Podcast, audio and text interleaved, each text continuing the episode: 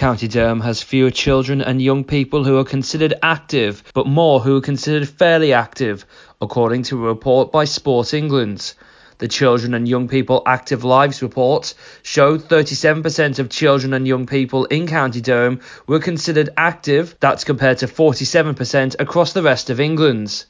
However, the same report also stated that 31% of children and young people were fairly active, which is classed as people who do 30 to 60 minutes of physical activity every day. This is compared to 23% of young people across the rest of England. Spennymoor Town Council is supporting groups and organisations to provide warm spaces, rooms or hubs for residents over the coming months. Warm room grants are available for spaces which will support residents in Spennymoor, Tudhoe, Spennymoor and Tudhoe Grange, Middlestone Moor, Kirk Merrington and Byers Green.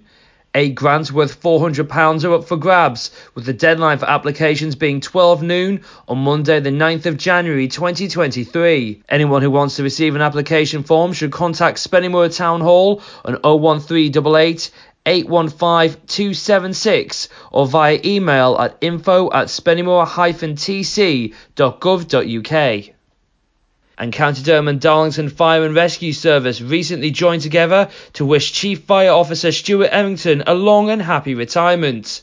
Stuart was the service's first ever homegrown chief, following in his father's footsteps by joining the fire service on the 11th of January 1993, working as a firefighter in Newton Aycliffe and Consett before moving up the ranks working at the service's training centre. Stuart, who officially retired at the start of January, has overseen the building of the service's state-of-the-art training centre at Bowburn, as well as new and improved fire stations across the estate. Those are your local news headlines. I'm Kieran McCormick.